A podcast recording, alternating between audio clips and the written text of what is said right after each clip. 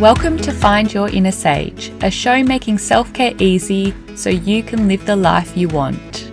I'm your host, Fiona Lynch, a clinical psychologist bringing you evidence based information and tips that work.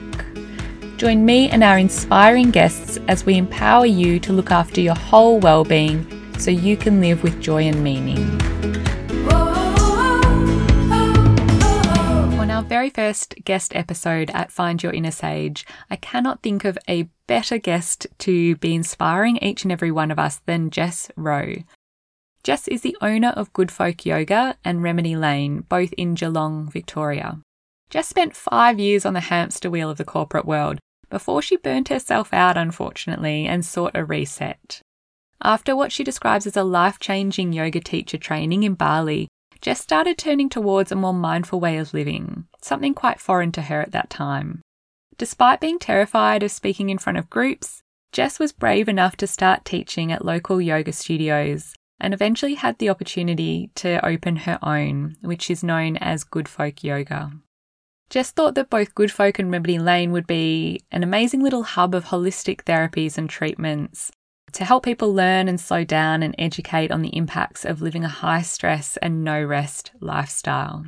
When we recorded this episode, I hadn't yet checked out Remedy Lane, but I can assure you that I have now, and she has certainly created the holistic hub and wellness space that she was hoping for. Jess is a self proclaimed stress head who has experienced the life altering impacts of holistic remedies and slowing down. What better person for us to all learn how to do the same from? Despite this, Jess describes that she's still on the journey to learning how to look after herself better, how to know when she needs to rest and slow down. Jess also runs weekly meditation classes at Good Folk and today she shares with us many of her techniques to incorporate moments of meditation and mindfulness into your daily life, even if it's not a regular structured practice. My co host today is Georgia Prisco, clinical naturopath at Intuitive Cycles, who joins me as we chat with Jess Roe. Welcome, Jess. Thank you so much for joining us today. We really appreciate your time. Oh, thank you, girls, for having me on. I'm really, yeah, I'm really excited to be here with you both. Yeah. So today we're going to talk a little bit about mindfulness, but we also really want to know about you and your journey and your self care um, journey as well. So start with telling us a little bit about your work, your life, and how you've got to where you are today. Mm-hmm. Um, you've used the word journey there, which I think is a is a good word because it has honestly been, yeah, it's been a real journey. So at the moment i i've got two businesses that i run. So i've got good folk yoga and i've got remedy lane which is um, a newer business that uh, that i started about six months ago. So i'm a yoga teacher meditation teacher and i'm running yeah running those two businesses. My partner's also started a business so we've got a third business. So yeah small business um, small business owners in this household and yeah, it is it has been a journey to get there. So we I guess to give you a bit of background on how I ended up there, because I definitely didn't grow up thinking that that I would be a yoga teacher that would own my own businesses. That was yeah, never really part of the plan. Like I I grew up in Shepparton, um, so country country kid grew up out of town, and then moved to Melbourne, studied business management, um, and I majored in HR, so human resources and I also had a bit of an interest in marketing. So I ended up in sports marketing. Um, so I worked for um, a talent and marketing agency up in Melbourne. So I lived up there about as far away as you could get from sort of like a yoga and like a mindful workplace as, as could be. It was very much a hustle. It was very much, um, you know, really encouraged to work extra hours and and really push yourself and to succeed. So it was very much that kind of workplace. I really loved it at the time. It was um yeah, it was a great place to work. Lots of you know, people my age, it was all like mid to late 20s. We had heaps of fun. We're in Richmond, we're on Bridge Road, like right near all the pubs. It was just, you know, the dream for like a, a mid 20s kind of kind of age. And had a lot of fun there, but started to sort of realize that something wasn't quite working. Like I had everyone saying, Oh, you work in this great business. Like I was going over to the Olympics and going on like photo shoots over in Italy. Like it was just, it was a really phenomenal gig. And everyone in my ear telling me how amazing it was. And I just, yeah, I just had this feeling at the pit of my stomach that like this cannot be it. like if this is it, I've missed something here because this is it just wasn't fulfilling. It wasn't it wasn't ticking my boxes. And I'd realized that like my whole life I'd just made decisions, even studying business, like that was purely based from having no idea what I wanted to do and having sort of I wouldn't say family pressures, family encouragement of like go to uni, get a degree, you know, do that whole thing. And I'm I'm definitely glad obviously now owning businesses it's quite ironic that that is now coming into into play like 15 years later. So it's definitely yeah, it's definitely been worthwhile doing, but it's sort of as well as realizing that my health was actually taking a bit of a a bit of a toll and early on I didn't really recognize that I was stressed. It wasn't something that I think I think I I didn't want to admit that I was stressed because that felt like it was admitting that I wasn't able to handle the workload or you know the volume of things going on. So I can remember and thinking back now, I'm like, Jess, you idiot. Like I was so busy. Like I just I was living in Geelong at one point as well for a few years. So I was commuting back. So that commute adding on to, you know, working huge hours. It was just totally running me into the ground. And I was having all these random health issues. Like I was seeing a GP and all these random little things that just like I had like my hair was falling out, I wasn't sleeping properly, I had skin issues, I had gut issues, all the and you guys would come across that with with the work that you do, but all of these things that seemed like they weren't connected. And then I started seeing uh, uh, an acupuncturist um, and a kinesiologist, and they sort of started shining the light on the fact that hey maybe maybe what you're doing is not is not what what's right for you like your body is obviously telling you something and that sort of is probably the start of this whole journey for me of moving towards yoga moving towards more mindful self-care based kind of living um, because prior to that yeah there was not much of that going on in my life at all like i was someone that you know i would have looked fit and healthy like i was running, I was doing heaps of high intensity exercise, all of that sort of stuff. And I was doing a little bit of yoga on the side, but more for fitness. Like it was purely all of that was just for fitness. And then, yeah, it sort of started to take a turn. I started seeing those practitioners. So this is maybe like maybe five or six years ago. And then it all just started, yeah, all just came to a head where I thought, no, I've, I've got to get out of here. And I did talk about it for a long time, saying to my friends and family, like, I've got to get out of there. But I just didn't know what I wanted to do.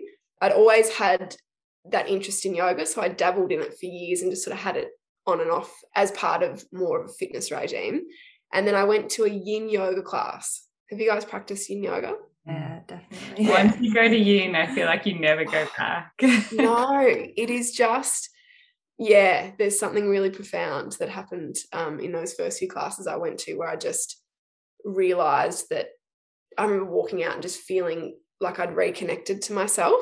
But and yet you know, I didn't have a huge sort of spiritual understanding back then of what all of that meant, but it just had this this feeling of like, oh, this actually, yeah, I feel like I've come back to myself, and that every other part of my life is like pulling me away from who I really am and from that feeling of connection.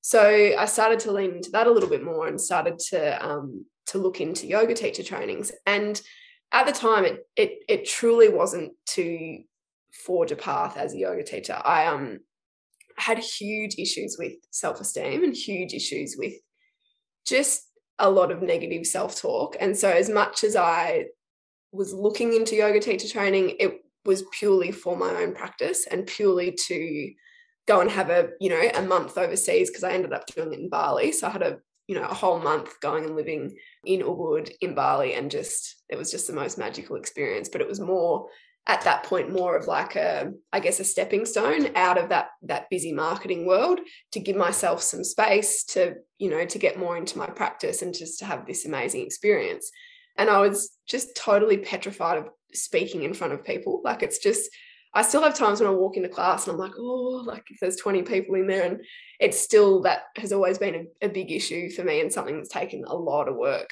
to work through. And even on the even on the yoga teacher training like i honestly think if my teachers knew that i was teaching now they would be shocked. Like it, i was i was terrible. Like i truly to get up in front of a group of people and, and practice teaching i would literally not sleep the night before like i'd be that nervous about it so it's um it's yeah sure as hell taken a lot of work but from that point i moved back to geelong and um, i was working in hr so back to sort of what i'd studied at uni and definitely wasn't lighting my world on fire. It was sort of a, you know, a means to an end. I was dabbling with whether I'd start teaching or not. And I just got an opportunity really luckily through Yoga 213, so a studio that had opened in Newtown. And just, yeah, very fortunate to be given an opportunity there. And it took a, a lot of a lot of practice to to get myself to a point where I wasn't, you know, sleepless the night before um, teaching a class in the morning. And then it was really just a, a couple of turns of luck, honestly, where I just had met the right people and the beach house down at the waterfront in Eastern Beach. So they were about to open that that cafe, and I just happened to yeah meet the guys that were running that, and and they just said, oh, we're just looking for someone to run some yoga upstairs. Like, do you know of anyone that would be interested? And I thought, oh my god, I can't cannot turn that opportunity down like such an incredible to have it so casual and so you know let's just see how it goes kind of thing and I mean, I had in my head at that point, like I'd been teaching for only a couple of years. So I probably had in my head, like, oh, maybe I could open a studio down the track, you know, five or six years down the track. I definitely didn't feel ready to dive into that. But I remember having this conversation with Ben, one of the owners, and I just, I remember this, the fear, this sitting in my chest of like, I can't, who do I think I am to, you know, to go and open a yoga studio with two years of teaching under my belt? But then I just remember thinking, if you don't do this, Jess, like someone else will do it. Someone else will come in and do it because they're looking for someone to do it, and you will just kick yourself. And it was just this huge moment of like, all right, got to put the big girl pants on and just like fake it till you make it, essentially. And yeah, just got really lucky that that that kind of all panned out. A little unlucky in that we opened only six weeks before the pandemic, mm-hmm. before the lockdown started. So we only really, yeah, we were open sort of start of February. So it sort of made things obviously quite um, quite difficult. We had to move venues as well, so we're in a new premises now on Myers Street in Geelong. But I mean, things just work out for a reason, as we know. So it sort of feels like it's all, yeah, it feels like it's all led us to where we are now. And um, luckily, the building that we rented had these couple of spare little studio rooms at the back, and so we'd always we'd been thinking, what what do we do with those? Like, do we turn it into a second studio space? And then just had this this real urge to create this holistic sort of wellness studio, I guess is what is what we call it. So we've got girls in there offering massage, facials. We have an amazing kinesiologist, Gemma, who's about to leave us and go back to the UK. So we're devastated about that.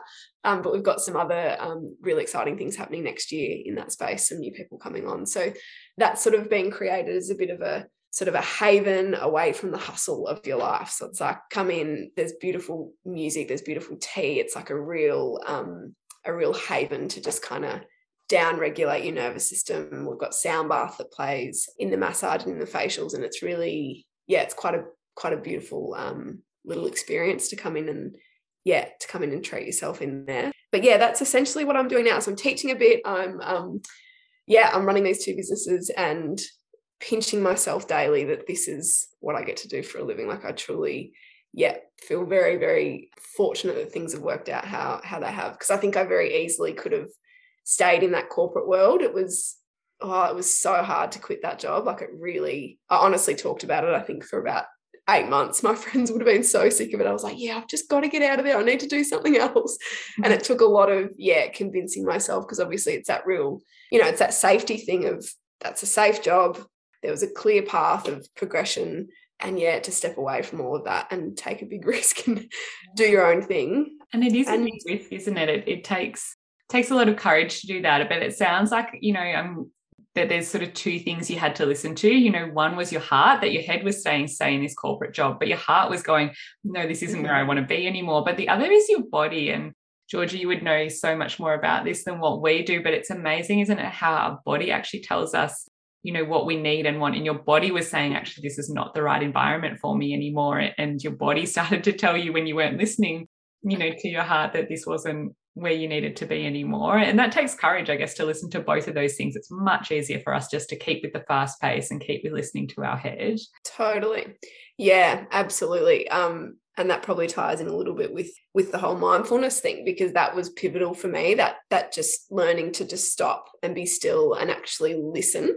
And I can remember, I mean, it's taken me years to get a regular practice, you know, a regular daily practice. But initially it was just kind of dabbling here and there with different meditation techniques. But I, yeah, it was that real, these moments of clarity of just going, oh shit, like this actually forces me to stop and listen and feel into my body, notice where I'm feeling sensation in my chest. Am I feeling anxious? Am I feeling like really identifying, yeah, what's going on and giving yourself the power then to actually make decisions based off how you feel. And yoga obviously is a big part of that as well, is the this practice of just meeting yourself on the mat and giving yourself that hour or half an hour, 10 minutes, whatever it is, and that's mindfulness to me. Like that's if we do talk later yeah more about mindfulness. Like that that is a big part of how i practice mindfulness. It's just that space with yourself and it's not necessarily having actions or goals that you need to achieve on the mat. I think that's really important and same with meditation. It's more just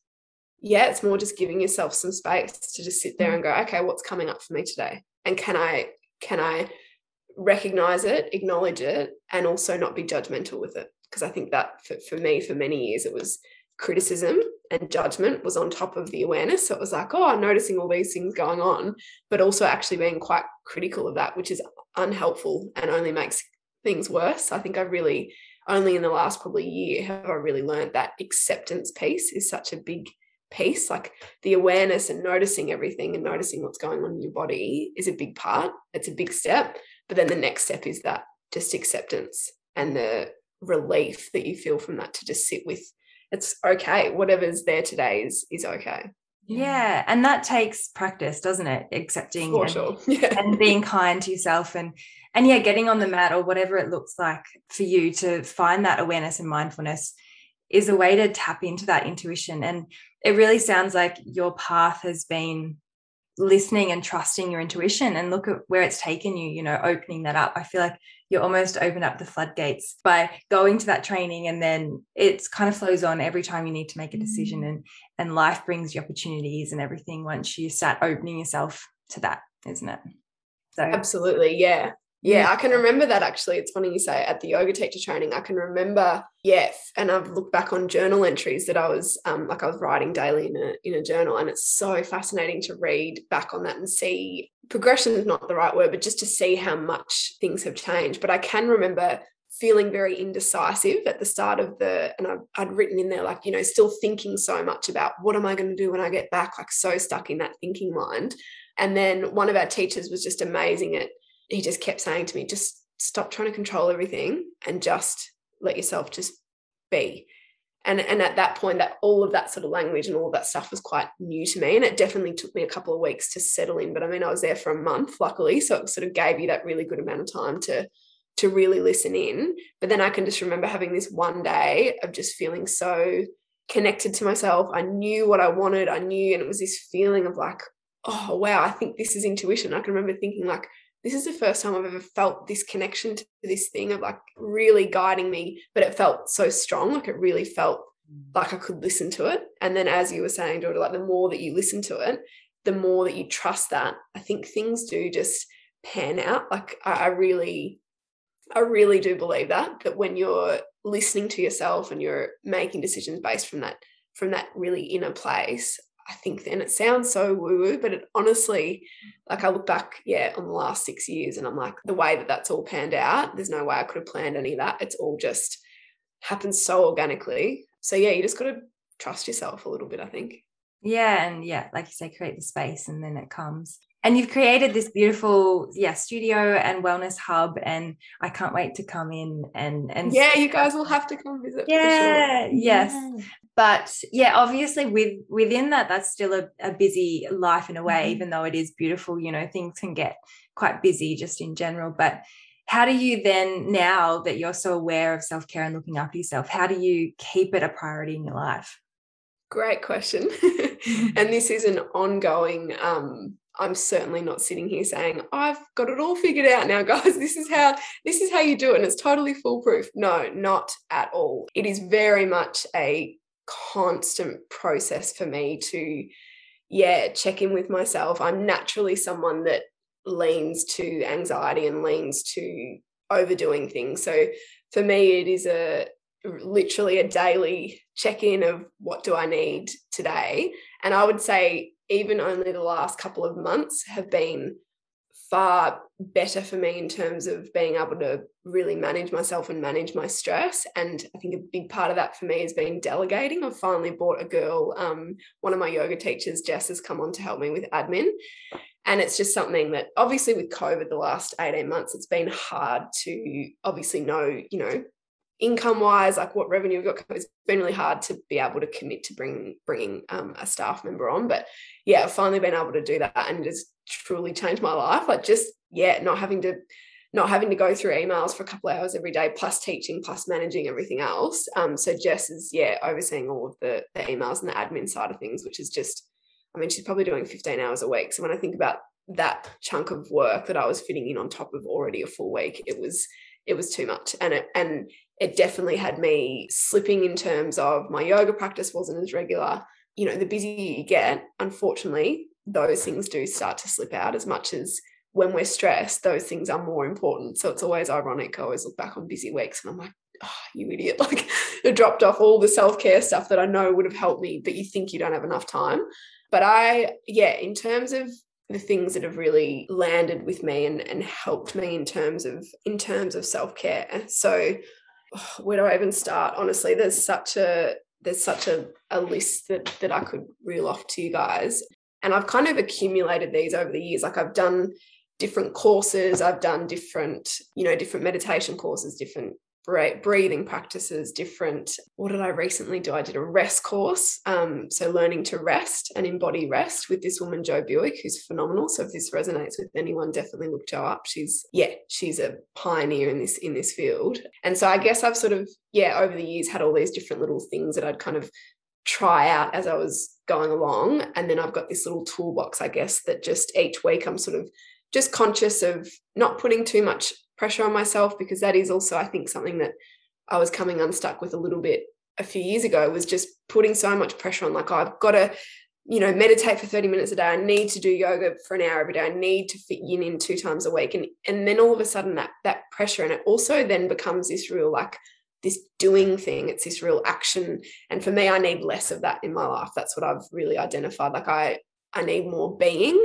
more just you know no plan, sitting around. Oh, do I want to meditate? Yeah, I might just sit for 10 minutes and see how that feels.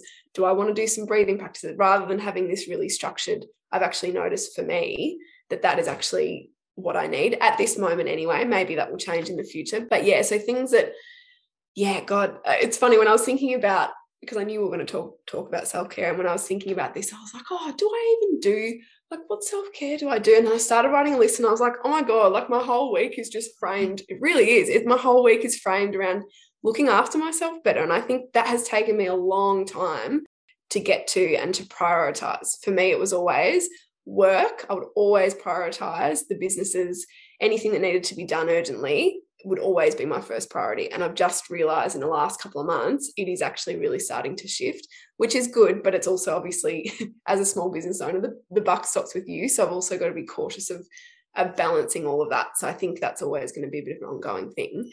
But yeah, in terms of self care, I mean, meditation for me is key. So I make sure that I do that daily, but it looks different every day depending on what I've got going on. So some days it'll be a quick, you know, 10 minute sit down in the backyard on the grass and just have the sun on my skin and just sit there for 10 minutes. Some could call that sunbaking, but getting the vitamin D in. um, but then other times it's, you know, I'll feel like, oh, I've got time today. I, I want a 45 minute practice and I'll sit and meditate for 45 minutes, but I'm yeah, conscious of not putting that pressure on of needing to do that every day. Some weeks it's twice a day. I'll do 10 minutes in the morning, 20 minutes in the evening, or vice versa. Um, but just trying not to have too much structure around it and really trying to listen to, yeah, what do I need? I think the yoga practice, mainly yin at the moment, I'm really craving yin. I think because life's a bit busy, there's lots going on. Um, and yeah, I've really been craving yin. So I'll do a couple of yin practices a week. I still try and move with a little bit more intensity a few times a week, but that's probably dropped off a little bit just in trying to lean more towards the resting component so that you know parasympathetic nervous system for me is something that I struggle to bring myself into. So I have been prioritizing that a little bit more lately. Also, things like yoga nidra, which again is a meditation, but you can just do them recorded. So on things like Insight Timer, and there's a few other people that I've got their recordings of. And so they're just like 15 or 20 minutes you do before bed, particularly if I have a lot on or if I've got like a busy workload for the week, I will try and fit those in as a priority because I know that they'll help me sleep and help me, you know, get up the next day and feel a bit fresher and able to kind of, yeah, tackle the day. Self care for me also moves into more little glimmers of joy in the day. And so it can be, you know, you may not fit in a 45 minute meditation practice. You may not have time for yoga, but I'm, uh, and this is from the rest course that I did with Jo, it's these real, just mini micro moments in the day. And the more that you do them, the more that you notice them. And then they become, you know, if you've got just a few little couple of minute or five minute things scattered throughout your day, that might add up to an hour, you know, and an hour of mindfulness or an hour of sitting out in the sun and playing with your dog or something like that is phenomenal. Like if you can fit that into your day or into your week. So I've also, yeah, really started to sort of reorganize. I used to think that self care had to be like a whole full day. You'd like have a bath and then you'd go and get a facial and then you'd, and obviously it's nice to have those things. Um, and I do still do those things. Like I try and, especially with Remedy Lane, um, yeah, I've got access to some beautiful practitioners in there now. So I've got massage and facials on hand at the moment, which is beautiful. So I try and get in there a few times a week and use that as a real, yeah, a real treat. And, but I always am conscious of making it. I used to think that you had to earn those things. And I think that's a really interesting psychology to start to kind of lean into and, and understanding yourself that do you use self-care as a oh i've done enough work today so i deserve to go and get a massage? I think that's like we all deserve to look after ourselves no matter how much work we've done for the day. So i think that has been yeah that's probably been a, a, a big learning. But yeah those little glimmers in the day the little glimmers of joy. So you might sit have a cup of tea but actually really you know look at your cup of tea see the see the steam rising out of the cup and like and just sitting there with that.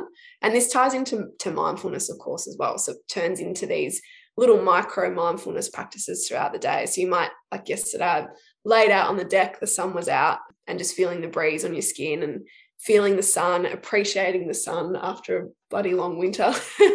And just you know hearing the birds and noticing the trees and just those simple little things that the more you practice them the more you start to notice those little things in your day. And then you know and then it doesn't have to be this big 45 minute or hour long meditation practice. It can actually just be that throughout the day you're becoming more aware and you're just noticing these little little glimmers throughout the day that actually do they actually have the capacity to bring joy into your day.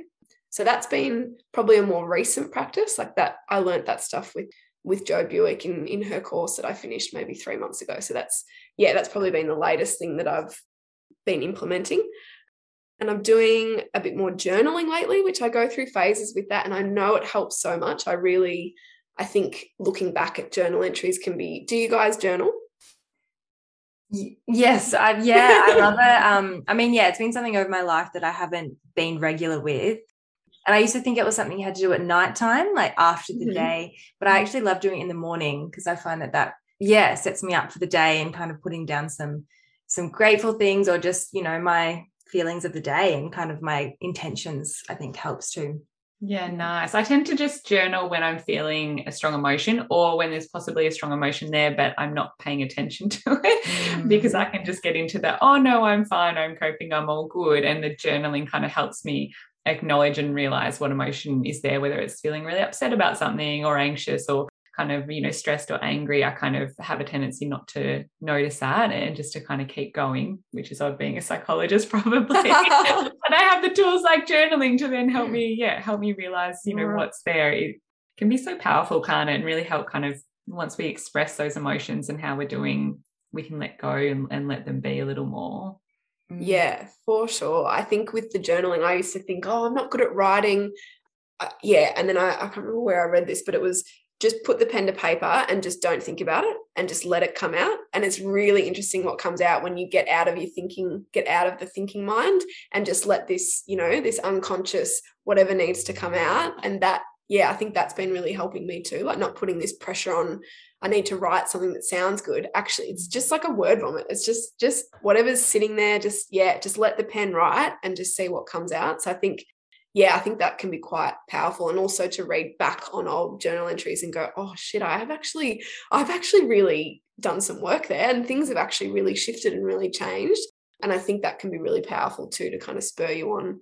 Yeah. So I think that's and also brilliant. the opposite as well. You know, I have kind of journals that have the spiral notebook. So, you know, I always encourage people if they're hesitant on journaling to shred it like journal then cut it up and put it in the bin not to try and get rid of thoughts yeah. and feelings but if you're going to be anxious of those words sticking around and someone else coming across them you know your family for instance you know if you've got little kids and whatnot as part of the journaling is actually you working out what you're thinking and feeling and expressing that to yourself it doesn't necessarily have to be something that you come back and read so you can actually even just putting the words on paper mm. and then you can tear it up and, and pop it in the bin even though those words and thoughts are still with you you then don't have to get so anxious about you know what if someone finds you know these deep thoughts that i'm i'm popping down it can be so yeah that would be helpful maybe i should try that too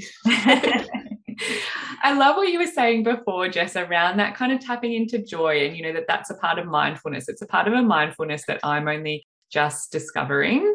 So I did a um, mindful meditation training recently and kind of hadn't realized with mindfulness this whole part of you know taking the pleasant and taking the good and, and, soak up those moments of joy not forcing joy but just noticing when it is there and, and paying attention some people might not be so familiar with mindfulness as a whole you know the word gets thrown around so much so how would you describe and help people understand just sort of broadly what mindfulness is and then we can kind of narrow back down again yeah, you're right. It, it is a word that gets sort of thrown around a lot. And I mean, it is a versatile word too. So you can understand why um, it gets used in different contexts. But I guess, yeah, mindfulness for me is just, it's just being more present. It's just, so rather than being stuck, for me, the way I would define it to feel it in myself is if I'm stuck in thinking mode or if I'm on my phone, if I'm really, you know, busy and hectic, it's the opposite of that mm-hmm. so it's the, you know, when you feel spacious, when you feel quiet, when you feel calm, when you feel connected to yourself and to the world around you and the people around you. So I guess, yeah, I guess that's how I would define it. Yeah. And also that it's that sort of awareness when we're not like that as well. And that's equally as mindful, isn't it? That, you know, when we are stressed and busy, if we start to notice that we're stressed and busy, that is just as strong a mindfulness practice as the mindfulness when we're feeling calmer and much harder actually when we're busy to kind of draw on it. How do you sure. Incorporate it into your day on those days where you might not have as much time for an actual sort of meditation? Like, how do you bring it in throughout your day? Mm.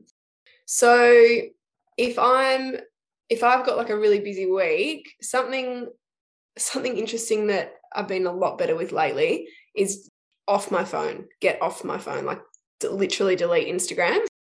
So I will do if I've got like a really busy week and I'm like, I need to prioritize, you know, sleeping and I need to prioritize, yeah, letting my nervous system come back down and, and resting. I will, yeah, if I I notice, and I probably need to probably need to work on this addiction, but Instagram for me is I find it quite toxic. I, I as in my relationship with it. So I think it can be used. I think it can be used in a really positive light but I do notice for me at the moment, it's, yeah, it, I, I don't think it makes me feel good. I feel a bit tied to it because of the businesses. So I have to be, or again, have to, you know, that's me saying I have to. Um, I feel the pressure to be, you know, posting on there constantly. But I do notice that I crave time away from from social media. So I will, yeah, little things like I'll delete the app for the day. So if I've already got enough like I'm like, shit, I've got a really busy day or a busy week and I've got lots to get through. Being off Instagram, I actually think gives me more headspace and makes me feel calmer and more at peace. So I, I do, I'm getting better at doing that and going, no, I'm just going to delete it for two days and I'm not, I don't need to look at it. What are the other little micro practices? Uh, I've learned some really beautiful sort of mindful, but mindfulness based practices um, in this course I did with with Jo, this rest course, and just little things to bring your nervous system, you know, in and out of. Um, so it's the ability for your nervous system to obviously be in that. Like we need to have moments where we're busy and where we're, you know, striving and pushing and achieving things, but learning that it's a real skill and it's something some of us need to learn is to then bring the nervous system back out of that and it could be a, a two minute practice of like i've been getting into um like shaking shaking dancing putting music on moving around the room. Like i never used to do any of that. And it's funny thinking back as a kid i was a very always had music on. I was always like running around in the backyard super energetic. So it's funny the things that you you know you unlearn as you get older and then you realize actually that was probably a really useful practice for me. So little things like that like i'll sometimes yeah i'm getting a lot better at having those little breaks in between if i'm on the computer all day like i'll go and put a song on and i'm like all right it's three minutes four minutes in the lounge room i'll just move however i want to move and then sometimes i'll sit you know sit for a minute after that and just let everything kind of settle and i've found that to be quite a good sort of stress release type thing. Um, and then there's been, yeah, some great stuff in the course content with with Jo Buick, just some really simple grounding kind of practices. So whether it's like running your hand along your arm, doing that a couple of times, it's literally just bringing you back into your body. That's what it feels like for me. So if it's a busy day and it's recognizing that, and I mean, sometimes I'll get to the end of the day and go, crap i've not i've not looked after myself in that sense at all but then you just go all right tomorrow is a better day and tomorrow i'm going to make sure that i do fit in a couple of those little things but i think not putting too much pressure on ourselves is important too which yeah i've really it's taken me a good couple of years to really figure that out because the the putting the pressure on yourself to always be doing these things to make you more mindful can actually be counterproductive because then you're just still in that thinking and, and planning component of your mind. So I think, yeah, I think it does take practice and it's not something that I've, I'm definitely not going to say that I've mastered it, but yeah, but I feel like I'm on the right path anyway. yeah. And it's, it's habits. It's, yeah, if you do it and you remind yourself, I think you made such, yeah, a few really great points there about your phone. Um, I know that say if, yeah, you just want to break from what you're doing, your work or whatever, and you go on your phone and then you're on Instagram and you're kind of in everyone else's world. And I feel very out of my body then. And when you put it, when I put my phone down, I think, oh God, what time, like, where am I sort of thing? Mm-hmm. Whereas mm-hmm. if you, yeah, use that time to dance or shake or even just, you know, hold a yoga pose or whatever it is, or go outside for fresh air, then you're so much more present in your world and you've actually really utilized that time to nourish yourself. It's such a opposing thing, isn't it? Like sort of distracting yourself or becoming more present. And yeah, I mean, we're all we're all addicted. Basically, most people are addicted in some mm. way to oh, social media, sure. and so it's a constant practice for everyone and learning to create space from it and yeah and i love what you just said about kind of coming back to your world not just your body because you know i love yoga but sometimes one of the things i find hard about yoga is that it's all about coming back into our bodies.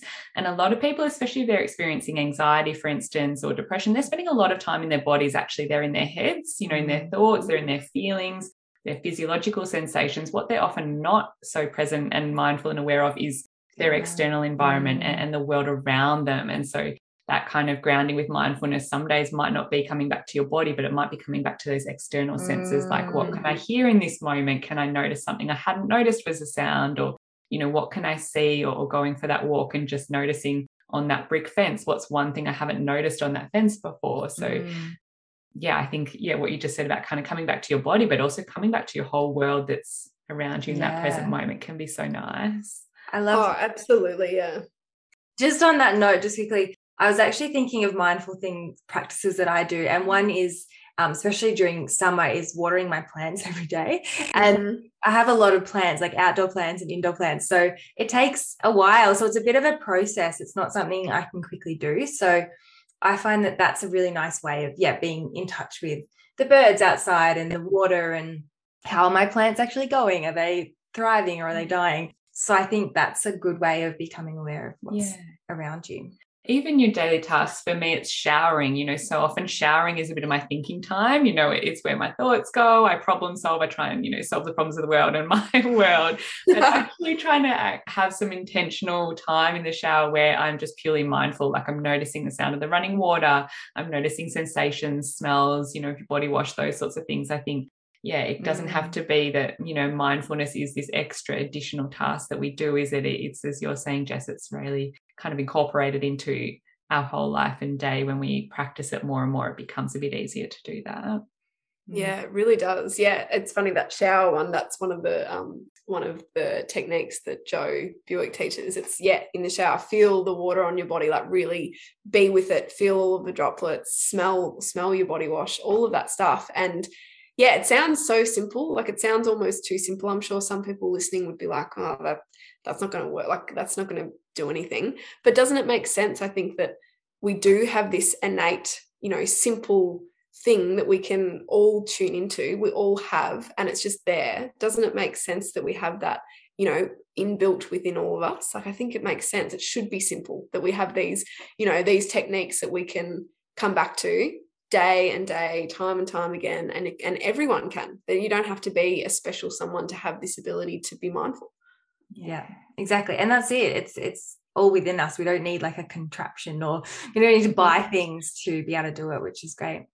I know you've touched on this already with obviously Remedy Lane and having access to facials and beautiful things and the kinesiologist, but who, um, if you're comfortable saying at the moment, who is in your team, you know, for your physical and your mental health supporting you?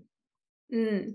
Yeah, I feel really lucky. I've got a yeah, beautiful um, team of people supporting me, I guess so yeah, I'm so lucky at Remedy. Like it's just like this beautiful little family. We've got maybe six girls that work in there, and we all just support each other. You know, they come to my yoga classes, and then I go and get facials and massage off them. And then Gemma, the kinesiologist, we all go in and have sessions with her. So it really is this. Yeah, it's just created this really beautiful um, support network within that little community. So really lucky to have that. And then my yoga teachers as well. There's some beautiful souls in that in that crew. So we all kind of yeah practice with each other. And it's just yeah it's a really um oh it's just such a such a lovely group of people. Um so i would say let me think who else. Yeah that's probably at the moment they're probably my core crew. And then obviously yeah parents in terms of chatting about your life problems and getting advice pretty close with both my parents so they're yeah that'd be a big factor and then yeah, my partner's amazing, listens to me crap on about all of this stuff that he has no interest in. So he's very, yeah, very supportive.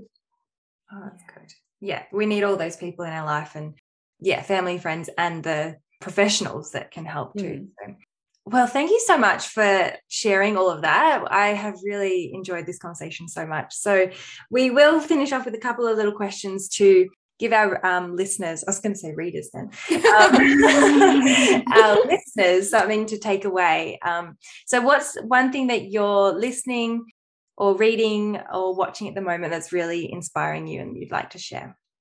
Oh, there's so many. Do I do I only get to pick one? Oh, couple, three. Let's limit you, Jess. Okay. you can have three. Yeah. Okay, good. Give me some boundaries because I'll work. I'll work within those. Um, all right, I've got three. So I'm reading a lot. Um, have you guys heard of the holistic psychologist? Yeah. Yes. You heard of her? Yeah. So I'm reading her book at the moment, mm. How to Do the Work. Have either of you read that? No. It's good. Very, very, very interesting. For anyone that sort of thinks maybe there's some, you know, self-development kind of things that need to happen. It's um yeah, it's hugely mind-blowing. So she's phenomenal. So I'm I would recommend her. Um, a lady called Michaela Boehm, I think is how you pronounce her surname. She's Austrian, lives in America now, and she wrote Wild Woman's Way. And mm. that has been quite a pivotal um, yeah, I've learned a lot from her. She's also on a um, she's also randomly on this Netflix series with Gwyneth Paltrow, the Goop. So it's Goop, but it's about like sex lives. Have you guys heard of that? Yeah, Sex, Love and Goop. Is that what Sex, called? Love and Goop. I haven't it watched it yet, but I want to. Fascinating. Mm-hmm. Absolutely fascinating. So she her book though is um yeah, for anyone that, you know, is living that busy lifestyle and they're not sure how to kind of implement things to yeah, she's probably actually been quite pivotal. I read her book maybe four months ago and there's been some huge huge re-evaluations of things after reading that book. So Wild Woman's Way. So I'd, I would really recommend that. And then Johann Hari. Have you guys heard of him? his book on connection. So he went and did a heap of research around mental mental health, so um, anxiety and depression in particular, and traveled to all of the blue zones around the world, and then wrote this book around what are we missing? You know, what's this missing piece? Like, why is the Western? Why are we all? Why are we all so unhappy? And it's I think it's called connection. or it's about connection anyway. So about human connection. And it's really powerful if anyone's, yeah, it sort of goes into medication for anxiety and depression. Do do we need it? it? Sort of goes through all these different research studies and then kind of offers up another solution essentially around connection. So it's yeah, really powerful book. I think there's a TED talk by him as well, isn't there, on that? Um, yeah, probably. Yeah. Of yeah, with some of the happiest people and what it all came down to was those relationships, really. Mm-hmm. Yeah. yeah. Incredible. Yeah. A few for us to get onto there. We're going to be mm. reading. if you were to give our listeners just one tip that they can start kind of straight away to help themselves look after themselves, what would it be, Jess? Oh, one. That's so hard. All right. What's what's the one? Okay, I think one one that would be good to start with is just to have some time in your day where you're not doing anything. Right? So even if it's 5 minutes, maybe it starts as 5 minutes or 10 minutes and you just you sit or you go and stand in your garden or something but there is no outcome required from that 5 or 10 minutes and just see what happens. You know, you might start to listen listen to what are the sounds around you and then you might start to you know feel your skin or feel maybe you're barefoot in your garden or just have this yeah 10 minutes in a day or in a week where you just don't have anything that you have to achieve. There's no outcome associated with it. Mindfulness will then kind of start to become a part of that that practice because you're just yeah you're just being with yourself out in the environment and just start to pay attention. So rather than thinking in the monkey mind where we're busy busy can you just pay attention to what's going on around you? Great. Yeah, I yeah. love that. Thank you. I think I'm going to start that. I might start with two mm. minutes though. yeah. work back up to the five or 10. I can imagine lots of people will be feeling the same. So I love that idea of, yeah, let's start small and and build. Jess, you have been incredible to us today. Yeah, I feel like I'm walking away. I don't know about you, Georgia, but walking away with so many ideas mm. and inspiration and wanting to get back on that mindfulness and meditation path and and being and, and looking after ourselves as well. You know i love all all the team that you have around you and using those people. So thank you so so much for joining us today. Oh thank you guys so much. It's um yeah it's pretty amazing to have the, the opportunity to come on and talk about all of this stuff which i'm so passionate about. So it's yeah it's amazing. Thanks so much girls Thank you for listening. We hope you enjoyed the episode, and if you know someone else who might find it useful, we'd be so grateful if you shared it with them. We appreciate each and every review that's been left, and we love hearing from you, so please leave us one if you feel like it. If you want to stay in the loop about upcoming guests and episodes, make sure you hit subscribe and follow us on Instagram. And check out the show notes for links to any resources that we might have mentioned in today's episode. Just a reminder that everything we chat about in this podcast is to help you live with courage and joy, and nothing should be considered medical advice, so always chat to your own healthcare professional. We'll catch you in a fortnight for our next episode, and we can't wait to have you there. We're grateful to record this podcast on the lands of the Wadawurrung people of the Kulin Nation, and we pay our deepest respects to their elders past, present, and emerging.